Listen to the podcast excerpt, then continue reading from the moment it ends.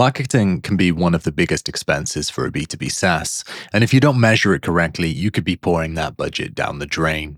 Good reporting on marketing is the key to making the best decisions for your business, and it's near impossible to create an effective strategy without it. Now, there are a number of approaches that SaaS companies take when measuring their marketing, but many are flawed and focus too much on vanity metrics that aren't actually providing any value. At Powered by Search, we've developed a way to accurately and efficiently measure marketing in a way that gets a better ROI from your marketing budget. In this episode, we'll cover why it's important to measure your marketing, the common pitfalls of doing that, and how to measure your marketing using our system, the four I's.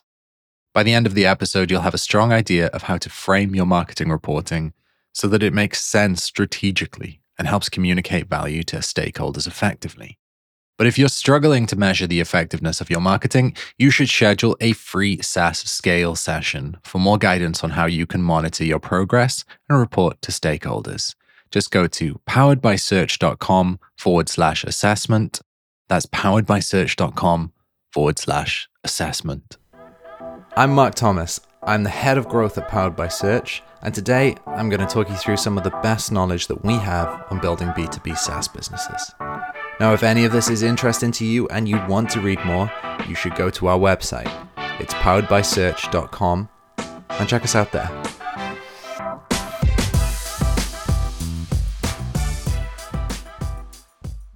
On average, SaaS companies spend 9% of their annual recurring revenue on marketing, according to SaaS Capital's 2021 B2B SaaS survey.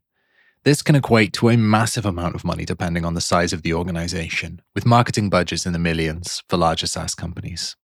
This is why it's so important that your reporting is focusing on the right things to ensure you're not wasting money in areas that aren't effective. You need to make sure that you're getting the best return on investment possible, both from your marketing and your reporting. Otherwise, you won't have the data available to optimize your existing strategy or scale your spending effectively. In working with various SaaS companies over the years and seeing how others in the industry also approach their marketing reporting, most seem to fit into one of the following three areas on a spectrum. The first is reporting on everything. On one end of the spectrum are the companies that hoard as much data as they can get their hands on. Their finances are plugged into their sales and their marketing, and they're able to analyze the data on an extremely granular level. That has some benefits, like being able to track and measure the full journey from lead to customer, but it does also come with some big downsides. The primary issue is that this approach nearly always results in information overload, and it becomes increasingly difficult to identify the valuable data among the mass of information. This makes it difficult to identify also where improvements could be potentially made, and it increases the likelihood of missing vital information that really could make a huge difference. The second kind is siloed reporting. So, this is more in the middle of the spectrum, where a company might be good at monitoring sales and solid at reporting on their marketing, but there's no ability to correlate the two sets of data. This is often the result of two teams not working together to connect the dots across the whole sales lifecycle. Now, it's easy for this to happen without causing concern, as both sets of data might look healthy. But the issue is, is that it's almost impossible to identify patterns or measure any sort of cause and effect. It's a super inefficient approach to measuring marketing and removes the ability to really get a clear picture of how your marketing is actually performing. The final kind of reporting that people do is minimal or, at the end of the day, no reporting. On the whole other end of the spectrum, far away from comprehensive, maybe overshare, we have the SaaS companies that simply don't track enough data. They might know the high level numbers around revenue and profit, but not really much else. This means you can't measure how marketing is contributing to those numbers, and you're unable to identify areas to improve or to scale. Now, with this approach, your marketing strategy becomes no more than guesswork, and you're more likely to waste money on marketing that's not performing as well as it could. Why we focus on the key growth drivers for SaaS businesses. To avoid falling into those categories that we just talked about, we are super careful to only focus on driving the right business outcomes. That means staying away from vanity metrics and avoiding getting overwhelmed trying to report on everything. Instead, we focus on three key business drivers that we can build our strategy around. The first is MRR. B2B SaaS leadership teams will often already be tracking MRR as a KPI or bottom line metric, but it's not enough to simply track your current MRR. By tracking the growth, you get a clear picture of how effective your marketing is. If you have a target MRR, the growth will tell you whether you're on the right track or not.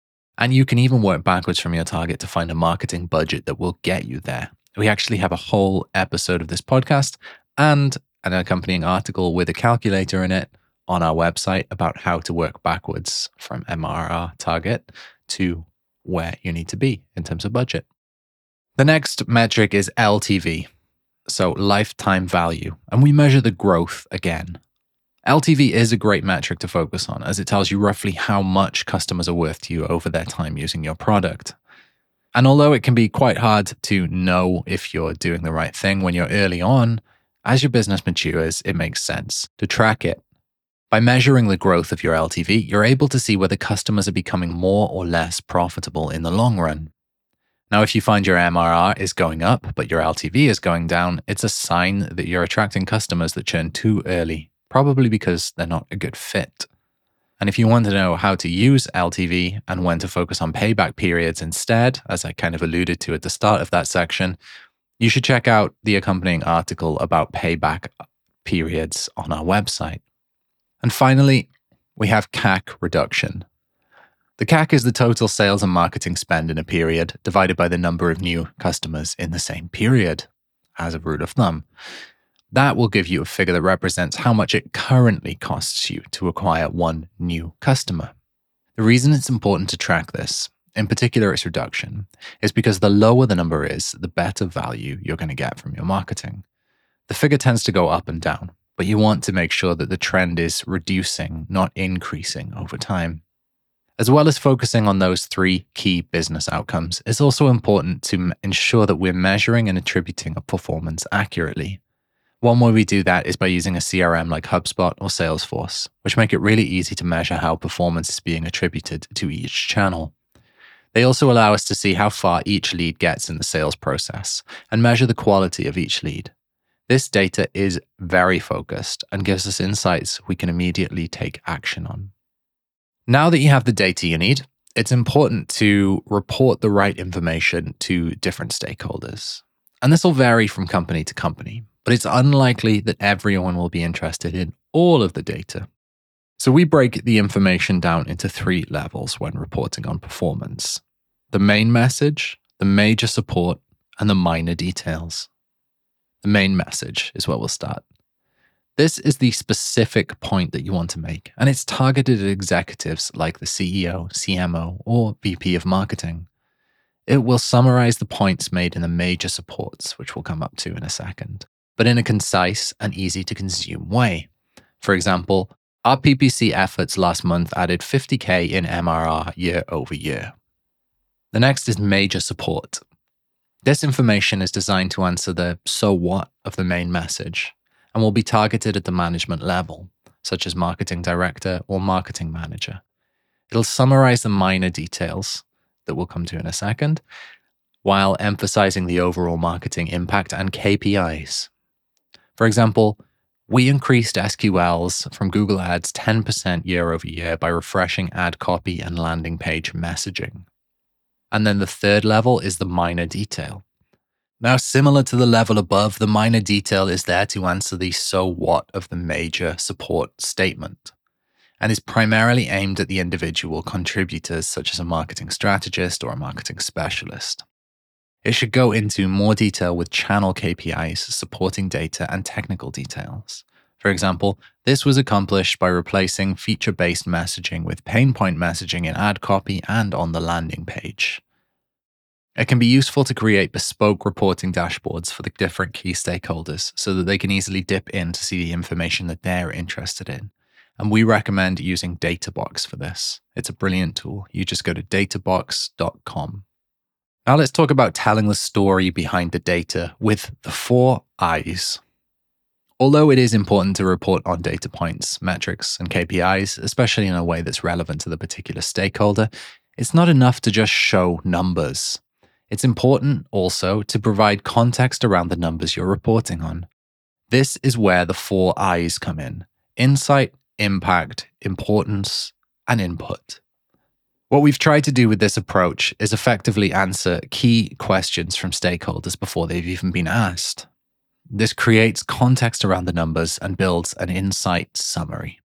An insight summary is essentially a paragraph that explains why the stakeholder should care about the data that they're being presented with.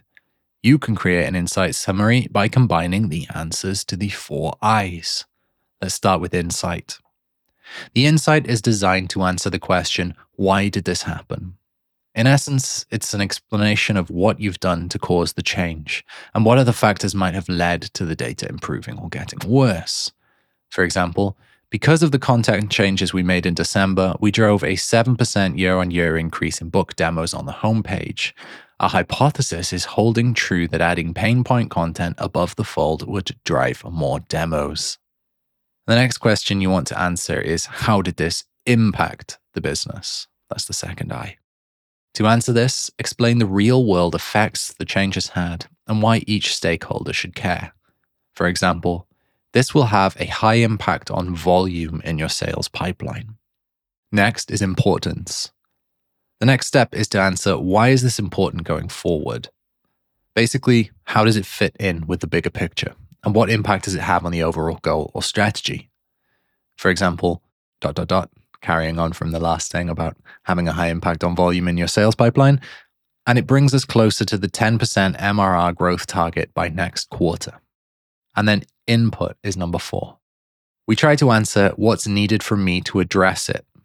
Now, as the marketer, this is directly stating what we need from the client or stakeholder to continue to make these improvements. And whether you're working with us or whether you're using this system internally, it still makes sense because it might be dependencies, access to data, feedback. For example, we need input from your sales team on the quality of last month's demos to determine if further content updates are useful. That one actually happens a lot. Now, once you have all of these questions answered, you have a solid insight summary that contains meaningful information for the stakeholders. You ready for a recap? Listen to this, it sounds good. Because of the content changes we made in December, we drove a 7% year on year increase in book demos on the homepage. Our hypothesis is holding true that adding pain point content above the fold would drive more demos. And this is going to have a high impact on the volume in your sales pipeline and brings us closer to the 10% MRR growth target by next quarter. What we need now is input from your sales team on the quality of last month's demos to determine if further content updates are useful. And hey, if you want to hear me say that about your business, you know what to do. It's powered by search.com forward slash assessment. You can have my silky voice say the same thing for you, dear listener. Not only do these questions help you build your insight summary, but it also helps you to validate that you're looking at the right metrics. If you struggle to answer any of those questions, the data that you've got probably isn't important enough, and it simply won't be interesting to the stakeholders. And frankly, it mostly probably doesn't tell the story that you actually want to tell. Let's pull this all together. Reporting is a key way to keep your stakeholders informed and ensure that you're spending your money effectively. We developed the four I's so that there's a framework in place that makes this process as useful and efficient as possible. Those are insight, impact, importance, and input. Now, if you follow this approach, you will only ever be reporting on what's important to your stakeholders, and you'll have the confidence that you're focusing on the data that matters the most.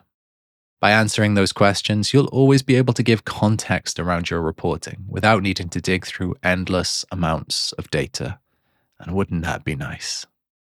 And a reminder here that if you need help improving how you measure your marketing, you should schedule a free SaaS scale session for more guidance on how you can monitor your progress and report to stakeholders so that they love you, frankly.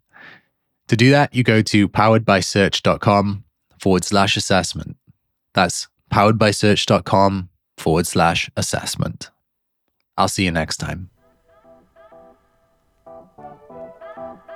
Now, if you enjoyed that today and you want to do something about your B2B SaaS marketing, you should get in touch with us. You can do that by going to poweredbysearch.com and checking out our assessment page, or you can browse the case studies and blogs that we have on the site. Now, if you're not ready to do that, definitely say hi anyway. You can ping me on Twitter. I'm at I am Marc Thomas, that's Marc with a C. Or you can ping our founder and CEO, Dev Basu, and connect with us there. Looking forward to seeing you again for another episode.